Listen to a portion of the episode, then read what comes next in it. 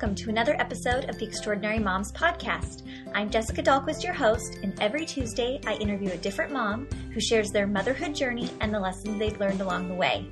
If I've learned anything from interviewing such a wide range of moms, it's that no two extraordinary moms look the same. We all have a story to tell, and we are all mothering in our own way. So let's celebrate that and learn from one another. Thanks for listening, and if you like what you hear, please share the show with a friend. Good morning, everybody. Welcome to episode 267 of the podcast. It's Jessica. So glad you're tuning into this Friday episode. If you are listening to this on the heels of having a long night of being awake with a baby or a toddler with sleeping issues, you're going to be glad you are listening. My guest today is Marietta Paxson. She's a sleep expert and she's going to share not only her motherhood journey, and with that, also the mental health struggles that she had postpartum that were exacerbated by sleep deprivation. After she went through that experience, she knew she needed to come up with some solutions for her baby so that she could get better sleep, they could get better sleep, and everybody could be happier. So, we're talking about all of her best strategies for getting your babies to sleep through the night. She talks about the main pitfalls that people fall into. I know that I have enabled my kids to not sleep through the night um, in the past, and when you know better, you do better. So I hope this is definitely applicable to some of you listening who could really use a good night's sleep. I want to take just one quick second to thank all the people that have been sharing the show. I love it when you tag me, when you screenshot the episodes you're listening to, when you share them with your friends who might benefit from these topics. You guys, we need each other. We need to be inspired by one another. We need to learn from each other's challenges and see there's other people that have gone to the other side of some of these journeys that we're all on as moms. It's really encouraging, so I just want to thank you. All right, let's get to it with Marietta Paxson. All right, I'm thrilled to be welcoming Marietta Paxson today. Hey, Marietta. Hi, thanks for having me. It's my pleasure. It's my pleasure. And correct me if I'm wrong, but you are also a podcast listener. Yes, Yay. I love your podcast, and I love, I just love hearing the different mom stories, especially the ordinary ones. Yeah. I love just the ordinary mom that lives around the corner from me or you know whoever it might be. Yeah i feel like that too and there's just so many unsung heroes in this world just day in and day out serving their families doing like really extraordinary things amidst really sometimes very challenging circumstances and i am so glad to give them a platform to share their story so we can all be encouraged. I've learned so much as well Oh, yes, definitely. So fun. Well, I'm really excited to hear more about your motherhood journey and also the area of expertise that you have grown into in these last few years, um, which is sleep. And that's going to just make everybody's day that we're covering the sleep topic because it is a struggle for so many, including myself. So I'm excited to dive more into that. But first, will you just give a little background on yourself and your family? Uh, absolutely. So I am originally I started out, I guess, as a marriage and family therapist um, before I got married, even. And I, as a therapist, I specialize in postpartum and women's issues as well as parenting with young children. I kind of stay on the children's side, not side, not into the teenagers. Okay. Um, and then as I got married and as I started having children, I always knew that sleep was important and I saw it with my clients, but I didn't quite understand it well enough at that point. And as I began my own family with babies and whatnot, sleep was a number one priority, not just for them, but for me. And now I have three children. I have an almost five year old and two year old twins, or sorry, wow. three year old twins, two of them, and they are three. Um, and I feel like I've experienced every possible sleep situation out there. So um, now I get to help other families also sleep better. Amazing. What a gift. It's the gift that keeps on giving, isn't it? And so I do have a question about being a marriage and family therapist and working with parents prior to having kids and even prior to being married. How has your practice kind of shifted now that you have the perspective of actually having the experience of parenting? Are you a different therapist than you were before? Um, good question. Yes and no. I mean, I remember being single and doing marital therapy, and I would have clients come in and say, Well, but you're not married. And I'm like, You're right, I'm not. Right. And I've never had a drug addiction. I've never been, um, you know, was suicidal. And so there are certain things where it's like, I've never been a lot of these things that I'm mm. treating and helping for. Um, and as soon as I phrased it like that, they were like, oh, yeah, I guess you probably have only experienced, you know, a small amount of what you actually help with. But um, the principles that you're helping in any situation kind of go across the board. Right. So this, I would say the same for like parenting. Um, I helped, yes, and and it was good before, but being a parent and being married and any of those things, experiencing it is obviously just going to open your eyes even more to right. it, where you have a deeper level of understanding than you would before. Yeah, absolutely. I was a teacher before, and my perception of assigning homework or projects or things like that that actually required probably a lot of parent intervention now that I'm a parent and I realize how much of a struggle outside homework can be. I would have a completely different perspective now assigning those types of things, and I would assign very different things, knowing yes. all the complexities of what goes on after school and after a child has been, you know, busy and gone all day long and then they come home and they have other things so um yeah, just the empathy that goes into I've walked where you walk. And sure, there's things that we will never experience that somebody else has experienced, and we can he- still help them have insights and and and help through those things as well. But I think it is really great to hear from somebody that has walked where you've walked as well. I think that's powerful. Oh, it's so powerful. And there's just like you said, there's that level of empathy or understanding that can't be matched by someone who hasn't been there where you've been. So, yeah. so yeah, it's definitely an added level for sure. Yeah, because it's one thing to say, okay, let your baby cry it out, but if you've never actually endured a night of crying it out, you have no idea. right. Well, and like, um, yeah. So, for example, my my first was a great sleeper. We had some problems. Maybe we'll get into that later, but um, he was overall a really great sleeper with minimal intervention from me, and I just thought I was a really good parent. I just thought I totally understand sleep, like I've got this. And so when I had twins and I would get advice from people and I'm like, yeah, but I already know what I'm doing. Yeah. so I just had my twins and I just, I just sank. I sank hard and I sank fast. And I learned that I really didn't know what I thought I knew. And it got to the point where, you know, I was sleep deprived they were sleep deprived and we were really really struggling and so yeah i had to do some serious sleep training and we'll probably get into what uh-huh. i had to uh-huh. do but had to do some serious sleep training and it was really hard. And now when I work with my clients, I have been there. I know exactly what it's like on night one or day one or what that looks like and how hard it is. And to be able to support them through that is just, I just love it so much. Well, and you're the true test because you did it with two babies at once. So That's a miracle. no, it it is a miracle. I'll really agree with you there because it was it was tough for sure. Yes, I can't wait to hear what you did. But you also mentioned to me that early motherhood was not an easy road for you. You exp- experienced your own mental health challenges and things like that. Can you tell me a little bit about that time in your life and how that manifested itself for you? Yeah, so I think, um, well, I think I've always had anxiety. I think I have just always managed it well. I've never, I don't even think I ever put that name to it until I mm. was maybe in college, going like getting my master's in marriage and family therapy. Wow. And then I'm like, oh, wait, I think I have a little bit of anxiety. Um, so I've always had that. And when I had my first son, I think I walked into motherhood with this expectation that it would be so fulfilling that I wouldn't need anything else. And that it took me a good two years. It took until my twins were born for me to really identify that and figure out how to change that so that and understand that motherhood can be the best thing and I can love it so much and I would I love my children so much and they are worth everything and I would give my life for them and I cannot fulfill fulfilled from it if that mm. makes sense. So yeah. that was that was a learning process. I don't know that with my first I experienced too much postpartum anxiety. Um, but after my twins, my anxiety just went up through the roof. And I think a lot of it came down to sleep because at one point I was getting, I mean, I don't even remember the first three months of their life because sleep was so sporadic, but you kind of just expect that. And we had support and help in that time. Mm-hmm. So we were able to get through that.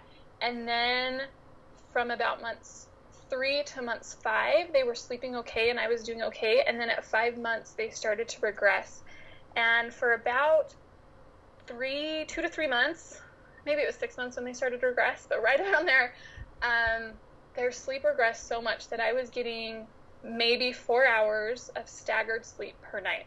Oh. I would get up so frequently with them, and then I was so sleep deprived and so exhausted that when I would go back to sleep, it would take me like 30 minutes to fall back asleep. And when you're getting up every hour, like you don't have 30 minutes. Like, so my mm-hmm. anxiety in not being able to fall asleep, like I'd get mad and I'd get frustrated with myself, and I'd be like, if I don't sleep now, I'm never gonna sleep, and I'd be on the verge of tears all the time because I was just so so exhausted. And so for me, I really think my anxiety became unmanageable when my sleep wasn't there. That was so foundational for my overall health and how I was feeling. Right. And so when you know, though, that this is probably not going to be a quick fix, you're probably projecting out into the future that you're never going to sleep again. And so that's, you know, like you said, perpetuating the anxiety. How do you curb that when you're in the midst of it? What proactively did you do? Good question. So I, um, yeah, I was exactly like you were describing. I was feeling very hopeless. Like I'm never going to be able to sleep, and everything that I thought I knew about sleep, I had obviously tried, and mm-hmm. Um, it wasn't working with my twins. And so I was, I was in this like, hopeless place. I was grumpy. I was numb. I couldn't even live my day when it wasn't around sleep because I was so anxious and preoccupied about getting sleep so I could feel better. And um, I, yeah, I was just, I was hopeless. And that is when I tried, I finally at that point said, okay, I, I hadn't been a mom of cried out before then. I didn't necessarily think it would be harmful. I just thought it would be hard. Mm-hmm. Like, do they really need to cry it out to sleep? And I got to a point where I was like, I don't even care. I don't even care if it's harmful because this is harmful. Like what we are experiencing is harmful. Mm. And so I tried to cry it out, but here's the thing: I didn't really know what I was doing, and it didn't work because I didn't implement it right. And then it was a whole nother like, oh my word, again, hopeless. This is never going to be able to be fixed. How am I going to survive this? Just completely breaking. And I don't know. I just had this moment at that at my lowest point. I just had this moment of, um, no, like I just fought back and I said, no, this isn't okay. Like sleep sleep should happen. It needs to be better than this, and there needs to be better information out there. And so that I just I'm a do-it-yourselfer, I guess, and mm-hmm. I just I spent every possible second on my computer. I thought I'm a marriage and family therapist. I understand parenting principles. I just need to transfer those over to sleep. I did research. I read everything out there. I mean, I was I had it was nice because it gave me a purpose, whereas before I was just so lost and distracted and numb and I couldn't cope. And it gave me something to focus on. So once I once I decided that I was going to find the answer and that I wouldn't let there not be a solution, that I knew there had to be a solution out there, I got to work. I created my first uh, sleep training plan for my twins, my first official sleep training plan for my twins, because I thought if I'm going to do this, I have to be consistent because I know how important that is in parenting. And so I had an entire plan. I wrote it up, um, and I did it with my twins. I, I officially started at eight months, and my daughter, I have a boy girl twin, so my daughter started sleeping through the night uh, within I want to say like two weeks later or three weeks later. It was very quickly. She really? she dropped all of her feeds, and I was still open to keeping some feeds at night. I just needed more sleep. Yeah. Um, but she started sleeping through the night right away, and my son took a little bit longer to drop his last feed, but by ten months he was sleeping through the night completely, and it changed me completely. I was a completely different person with sleep. Amazing, amazing. Okay, so what age is reasonable to start sleep training of any kind? Good question. Yeah. So I I personally won't do sleep training with a client unless their child is at least 16 weeks adjusted. So still pretty young though, you can start sleep training. Um, and with my twins, actually, I didn't know this, but I had started out really well at about three months. I had trained them to go to sleep with the swaddle and the binky all on their own. So I was in a good place from you know three to five or six months where I'd swaddle them, I'd put their binky in, I'd put them in their beds, and I'd leave their room, and they would fall right asleep. And I was super happy about that. What I didn't know is that at four months or later, sometimes sometimes it's four months, sometimes it's six, sometimes it's nine months, but at some point in your child's life, their sleep will no longer be helped by that swaddle and that binky, and it will start to hurt their sleep. And so when that happened for my kids, I didn't know what to do. I didn't understand that, oh, I need to take these aids away from them, mm-hmm. the, the binky and the swaddle, I need to take those away so that they can then sleep better throughout the night. So anywhere from four months on, again, it doesn't always have to be four months, and I help families anywhere from four months up to you know three or four years figure out how to do this. Um, but four months is the youngest. Yeah, so what do you think about sleep aids? Like, especially a pacifier, before they're to the age where they can find their own pacifier and put it back in their mouth, it seems like way more work for the parent when that thing pops out of their mouth and then they wake up and then you're starting all over again. What do you think yes. about those types of things?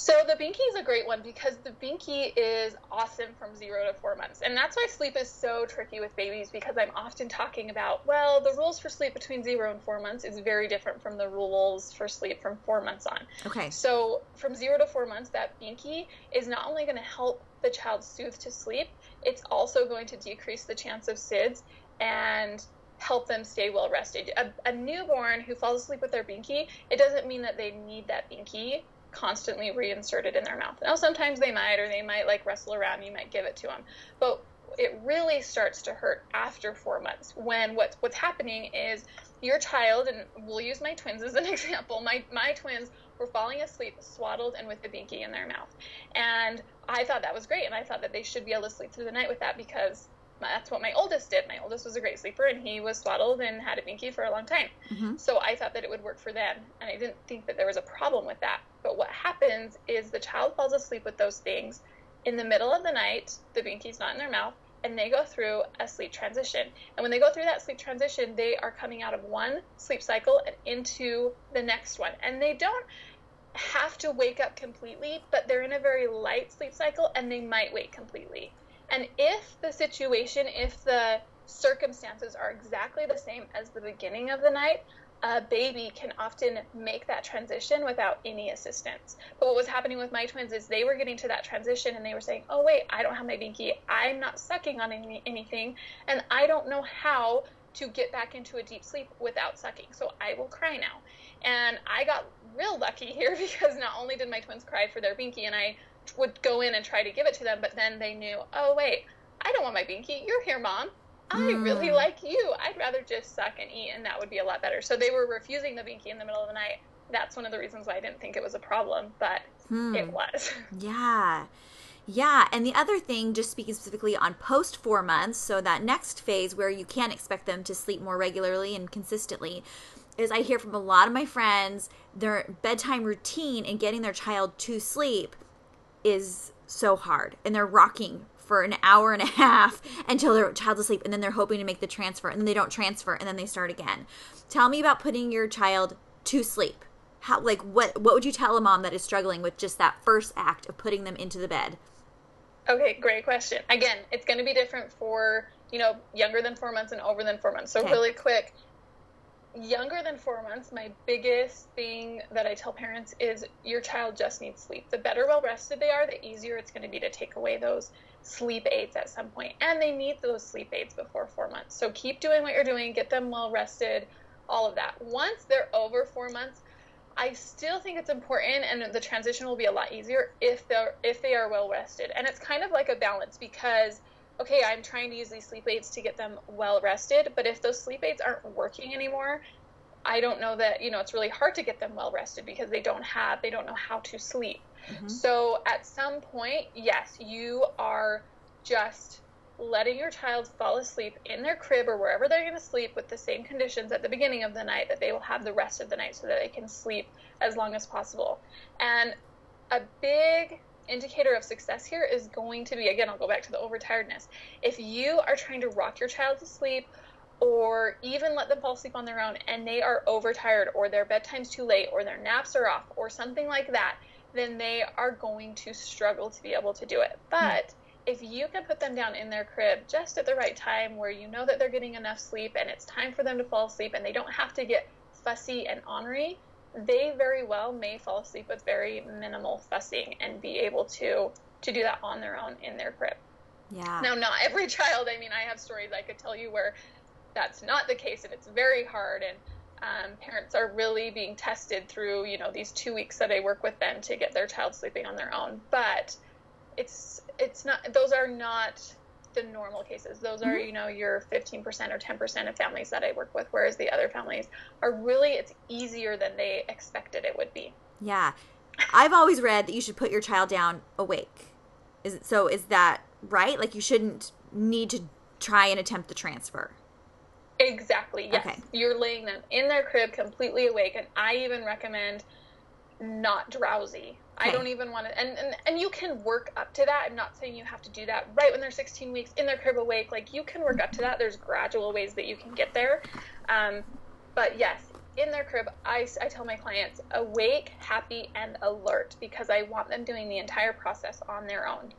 Okay, and then are you saying something to the child? Are you, you know, once you walk out, if they start crying immediately, how how long? Just like the very basic first steps. I know everything is case by case. I'm sure. Yeah, great. So obviously, before we lay them down, uh, having a really good bedtime routine is so important because all of those things are going to cue your child in that it's time to sleep. And before you start sleep training, having a good routine is so important because they're getting those those cues that it's time to sleep. So you're kind of just changing one thing where instead of rocking them to sleep, you're laying them in their crib, right? Mm-hmm.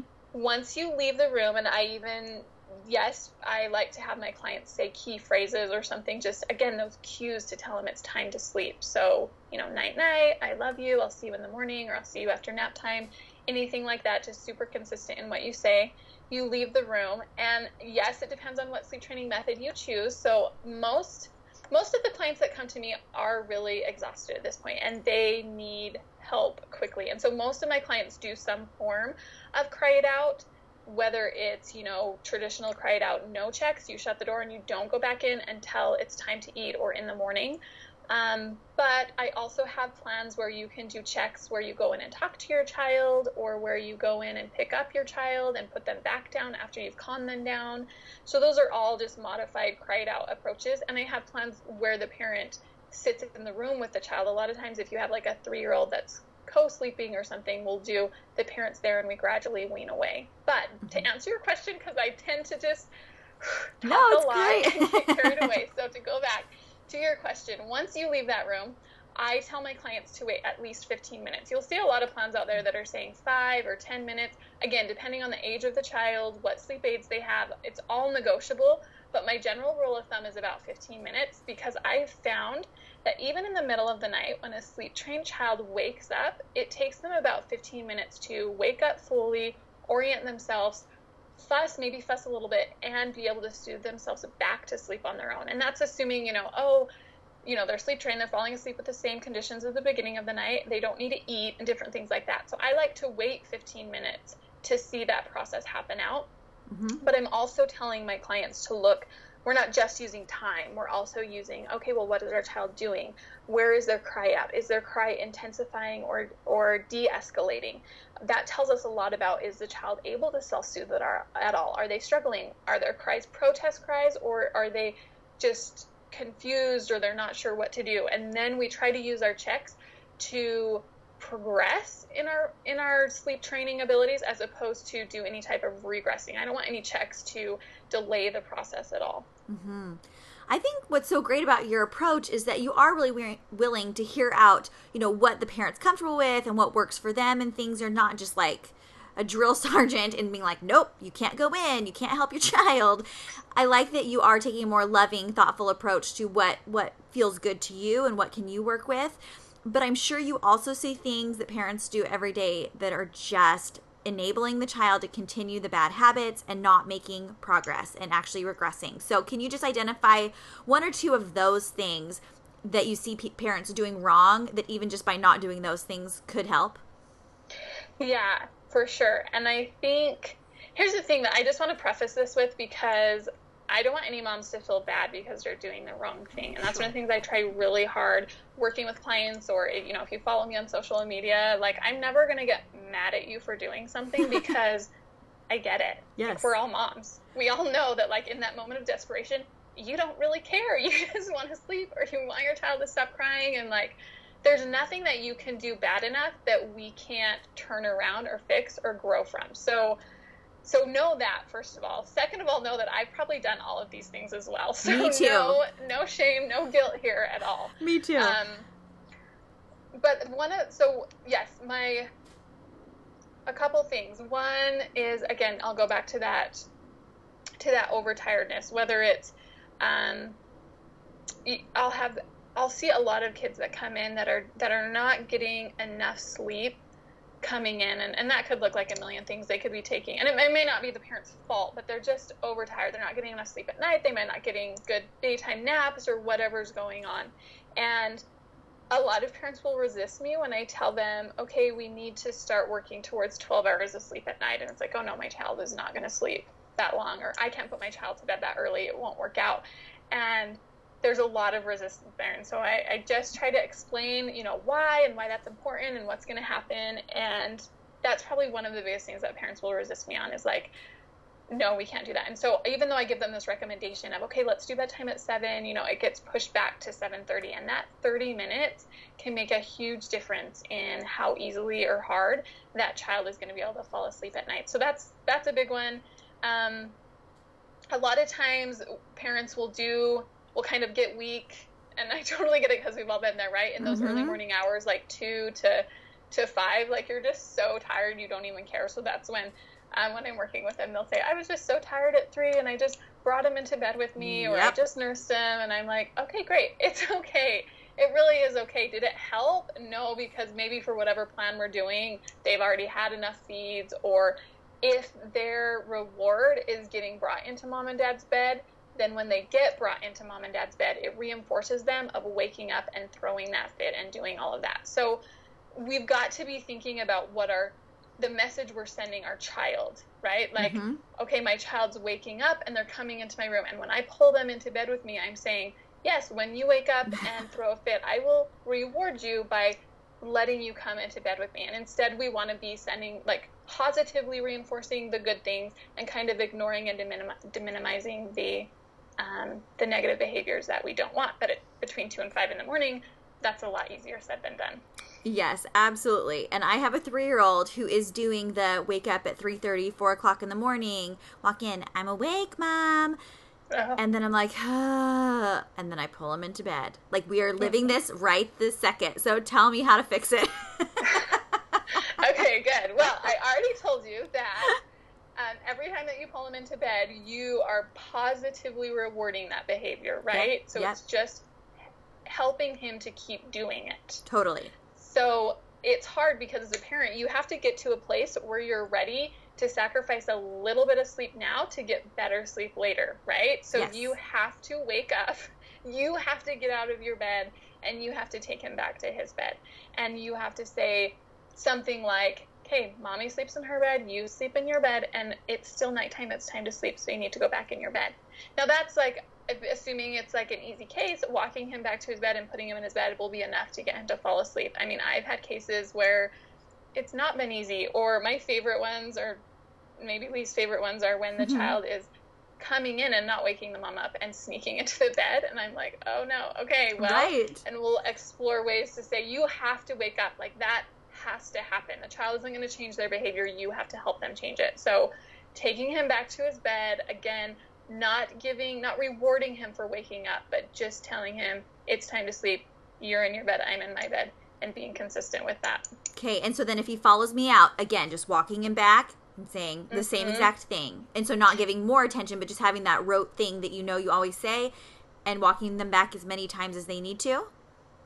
Yes. Now okay. tell me, you said he's three. Is that yep. right? Yep. He just turned three. Okay, so at that age, I I like to do a couple other things that are motivating for them because at that age he's old enough to kind of understand. You can have talks with him before and say, "Hey, I know you've been sleeping in mom's bed, but guess what? Your bed is for you to sleep in and mommy's bed is for her to sleep in. So now you're going to sleep in your bed and I'm going to sleep in my bed." And look at this fun chart I just made and it's a sticker chart. And every time that you sleep all night in your bed, notice how I did not say don't wake up. Right. But I every every night that you sleep the whole night in your bed and you don't sleep in mommy's bed, you get a sticker or you get a treat in the morning. And when you mm-hmm. get this many stickers, you get a date with mom or you know whatever you want to do, but something that's motivating that's exciting for him. And so that he's motivated to do it and you've already talked about it so that when he wakes up, you can say, okay, it's time to sleep in your bed. Remember, you sleep in your bed, mommy sleeps in her bed, and I want you to get your sticker in the morning. So let's go to your bed. Now, with my three year old, um, I have a three year old who likes to test boundaries a lot, of my twins, and he will come at the beginning of the night, he will come out of his room a lot. You can do this at the beginning of the night and in the middle of the night, but you can. I tell him, I say, listen, it's time to sleep and you need to stay in your room. And I, you can say I'm super mean or you can say I'm really consistent, but I don't give a lot of warnings for him because I found that when I say, okay, please stay in your room, and he comes out and I say, that's your warning. If you do it again, I'm going to shut your door. He always comes out because I've just told him, hey, you don't have to listen to me. You can come out and sometimes yeah. get away with it. Yeah. So instead, he comes out and I say, oh, bummer, I have to shut your door now because you came out of your room. Mm-hmm. And he says, no, mom, please don't. And I'm guilty. I if I was really, really consistent, I would just shut his door and say, you don't get gum in the morning because you came out and I'm shutting your door. But then he cries, and I don't like to hear that. So I tell him, I have to shut your door. And if you can stay quiet, you can still get your gum in the morning. Gum is the reward at my house. My children love it. Okay. And he will say, okay. So then I will shut the door and he won't cry. He will go to bed, right? Mm-hmm. Miraculously, with that extra boundary of shutting the door, he goes to bed so much easier, but he hates his door shut. So that's what I use in my home to keep him in his bed. You could do that at the beginning beginning of the night with your three year old, or in the middle of the night if they get up. It's okay, you got out of your room. I'm going to shut the door to help you stay in your bed so you can get your reward in the morning. Like you're mm. helping them, you're not hurting them. Oh, I like that. Okay, I'm going to try. I'm going to do it. It's amazing as mothers, sometimes we have the knowledge and we know the things. Like, this all makes sense. Like, I'm like, yeah, uh huh, that sounds reasonable. But just the execution, it's amazing what fatigue and middle of the night brain will do to you to make you not implement, even though I want the outcome. It's crazy. uh, yes, it's so true. And that's why for my parents, where they're sneaking into their bed, I'm like, okay, we're, I think one client, we put a bell on her door. Oh my gosh. And I was like, you have to hear your child come in. There's a monitor out there that's called toddler monitor or something. You put it on the toddler's door, and if the door opens, it like sets a alert off on your phone. Uh-huh. So there's things out there to help you. But yeah, you have to wake up enough to do it and remember. And I will say that all of my clients that work with me and have that kind of day to day support, they, I have yet to say a client tell a, have a client tell me I don't know if that was really worth it because having someone that you're accountable to to say to follow through to is mm-hmm. so so valuable in the process. Well, like you said, it's worth a little bit of lost sleep for a few nights doing this new routine versus long term months on end of the same thing that's not working for you. So it's easy to say, "Oh, that would never work for my child because X, Y, or Z." But is what's going on currently working? If not, why not try something new? I'm totally willing to try this. Yes, I love that. And I also love that the question you asked is what you're doing working for you? Yeah. Because sometimes it is. Sometimes sure. in our society we have, oh, what sleep should look like. And I I'm not a co-sleeping parent. I just I can't sleep with my children. Like I don't know how people do it, but I always am like, that's amazing. I would have co-slept with my twins if I could have because I just needed sleep so bad, but it wouldn't have helped me. Mm-hmm. But there's a lot of parents that I talk to, and they're like, "Oh, you don't want to talk to me because I co-sleep," and I'm like, "Well, does it work for you? Is your child getting enough sleep? And if it does work, then don't change it. Yeah, you will get to a point where that won't work anymore. Whether right. your child, you know, is six months a year, three years, five years, 10 years. Like at some point, it's not going to work anymore. And that's where I'm there to help and support families create the change that they now need. Yeah, I met a mom at the playground one day, and her six year old came up and started nursing on her. And I thought, huh, must must be working for you. You know, like at first I was a little bit judgy, but I'm like, well, if it works, I guess that's fine. You know, it's not what I would do. So yeah, you really just do what works for you, and and leave the rest behind. It was still an interesting, still an interesting visual, but that's all right. That's all right. Okay, so I'm sure there's a few myths out there that we just want to clarify. So just tell me kind of true or false. So if I put my child or my baby to sleep later, they will sleep later. Is that true? False. That is false okay. most of the time. I mean, yes. sometimes I can put my four year old to bed like three hours later, later, and he'll sleep like 30 minutes later. So I guess that might count. But you have to see that obviously he's not sleeping, he's not making up the difference. So yeah. oftentimes with children, and this is another one where parents push me and they're like, I don't think so. He's only ever slept X amount of hours a night. If I put him down earlier, he's going to wake up that much earlier. And they're just shocked when we put him down 30 minutes earlier and he sleeps 30 minutes longer. Hmm. Yeah. And even my pediatrician recently, I mean, my son, now that he's given, my three year old, who now that he's given up naps, he wants to go to bed at like 6.30 And she's like, oh, well, if he's waking up early, he needs to go to bed much later. And I'm like, really? Like, he's tired. He's asking to go to bed and he goes down easily. What would you say? Yeah, tell me what time he's waking up. So this is the one that's, you know, waking up at 4 a.m. and he thinks he's done, but then he'll go back to sleep until 6. But right now he's Yeah. climbing in bed with me. But we could, but we're to work on this, Marietta. So I try to get a solid 12 hours for my three year old. okay. So if he is waking up at 6 in the morning, I would challenge you to put him down at 6 p.m. at Really? night, which sounds early and sounds ridiculous, and I get it. Um, and he might still wake at 6, but what you might notice is that even if he goes to bed at 6 and then he wakes at 6, um, he might he might not wake up at 4 to come into your bed. Okay. Or um, maybe he'll sleep in a little bit, and if, and then the next morning, if he wakes up at six fifteen, you could do bedtime at six fifteen. But I would shoot for like twelve hours of a sleep time and see how that changes his- his behavior, or see what he does. Okay, I'm gonna try that. I'm gonna try that. I that didn't sit well with me when she said that, and so that kind of goes against what we were just talking about. So interesting. See, yeah, I think some of this knowledge is just outdated, you know, and it's like often it's the the mothers and the grandmothers that are saying, "Oh yeah, put him to bed later," and then that will yield a certain product. Oh, okay, Oh, for sure. And I wish that I wish that there was I wish that pediatricians had better knowledge about sleep. I don't want to like, you know, talk critical of them at all because they have so many great things that they do do and there are some great pediatricians out there that have great sleep advice but sometimes i hear things and even my own pediatricians and i'm like no i don't Right. know. I don't Right, so. and that's where you go with your gut. If it doesn't sound like that's a fit, like do a little bit more research and see if you know if if it, if there's anything else that works a little better for you. yes Yeah, and then the other thing is for babies that are napping during the day. It, it, could there ever be too much napping? So let's say they're still on the you know two or three naps a day phase of life. Oh, what a beautiful phase of life that is. Um, should we be waking them up at a certain time? Is can can they nap too much and then have that affect their sleep at night? Oh, definitely, because it's super easy, especially obviously when when it well maybe I won't say obviously, but when a newborn is born, they have their night nights and days mixed up. They're used to sleeping during the day and they're used to being awake at night, and so they come into this world like that. Now, once they get into about three naps, which happens somewhere between four and five months, um, for the most part, they have their nights and days figured out. But occasionally there's still a little bit of mix up, and you'll see a child who can sleep, you know, three hours in one nap. And I, that always makes me nervous. And if your child is sleeping well at night, I generally don't have a problem with that. But typically I'll get a client that says, okay, my baby's um, nighttime sleep is awful. And they're, they'll describe it to me, and I'm like, yeah, that sounds awful. What does daytime sleep look like? Oh, yeah, he's great during the day. He'll take two, three hour naps. And I'm like, okay, so listen to what you're telling me. He is getting a ton of sleep during the day and not enough at night. So, my general rule that I follow, um, and again, I love working on one one on one with clients because we get to be a little bit more flexible. But my general rule is um, for three naps or two naps. Well, we'll stick with three naps. For three naps, I like nap time to be total nap time to be about three and a half hours, and I don't like any one nap to go longer than two hours. Um, if you are on two naps, I like it to be closer to three hours total, three three to three and a half, sure. Okay. And then same rule, one nap no longer than two hours. Okay, those are great rules of thumb.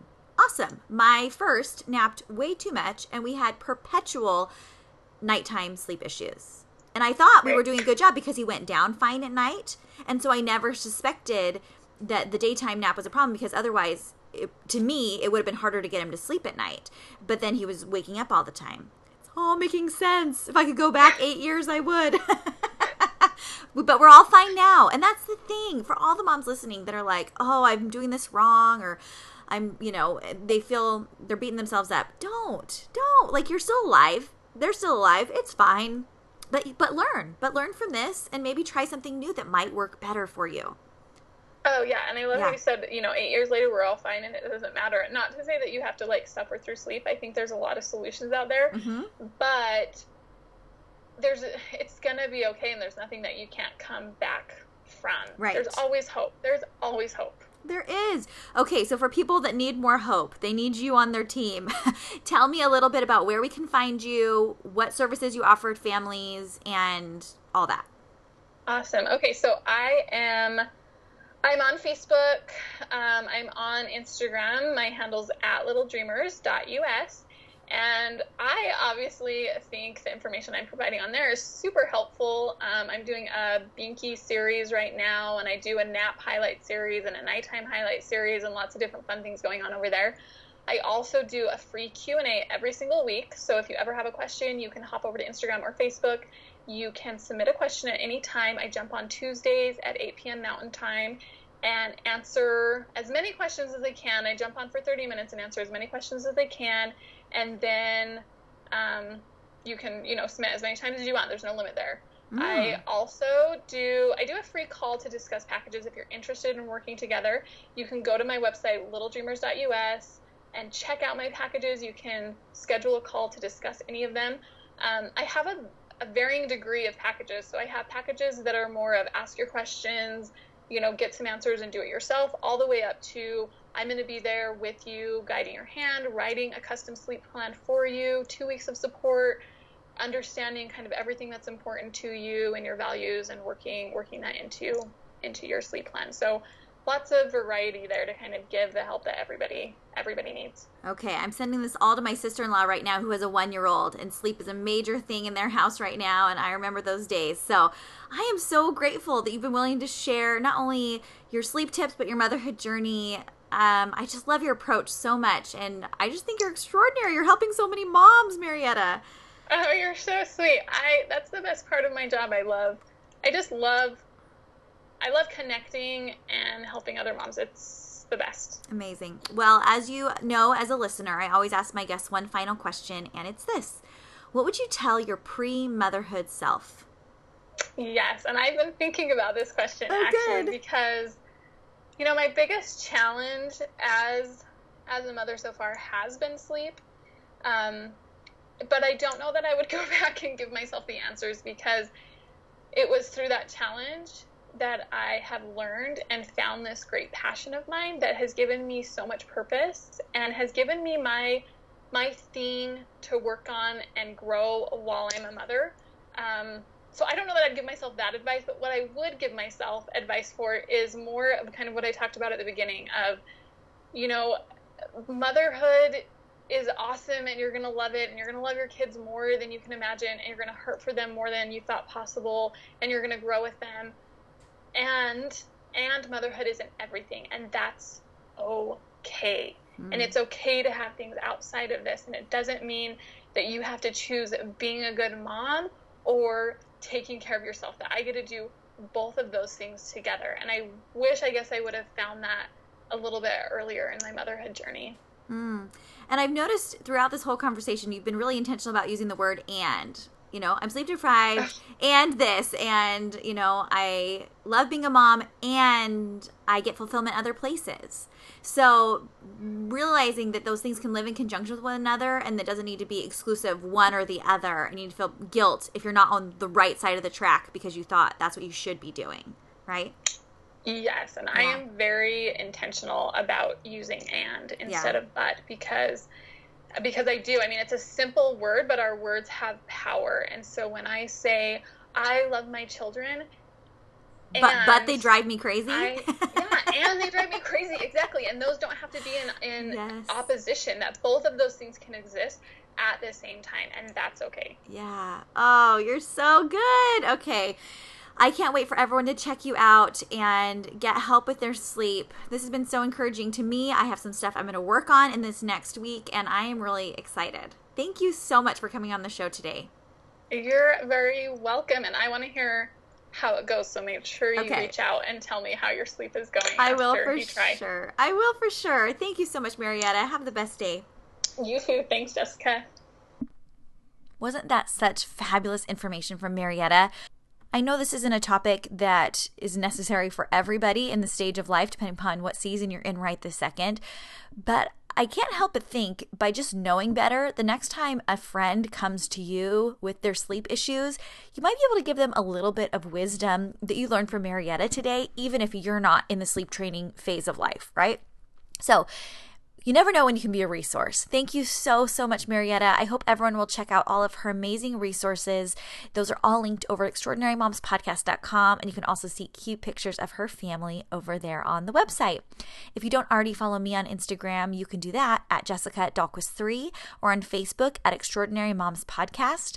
Coming up next week, we have a fantastic episode, and it really ties into an episode I did, I think it was about a year ago so I used to take Extraordinary Mom of the Month nominations where you would nominate a mom and I'd pick a winner and then I would do a last minute interview, scramble, scramble, scramble. That's why I stopped doing it. Um, but it was just such a wonderful way to get to know new moms that were not on my radar. And Amy Jackson nominated the birth mom of her daughter who she adopted. And so Courtney was on several months or a year ago. I'll have to look it up and I'll link to it in the show notes for her episode. But today I'm hearing Amy's perspective. Amy is an extraordinary mom. We're talking about infertility. We're talking about adoption. We're talking about her side of the story in her Courtney love saga. and it is just so amazing. I hope you're subscribed to the podcast. You never miss an episode. Again, if you can subscribe, if you can leave reviews, if you can share the show, if you're loving it, that is the best way to give back to this podcast.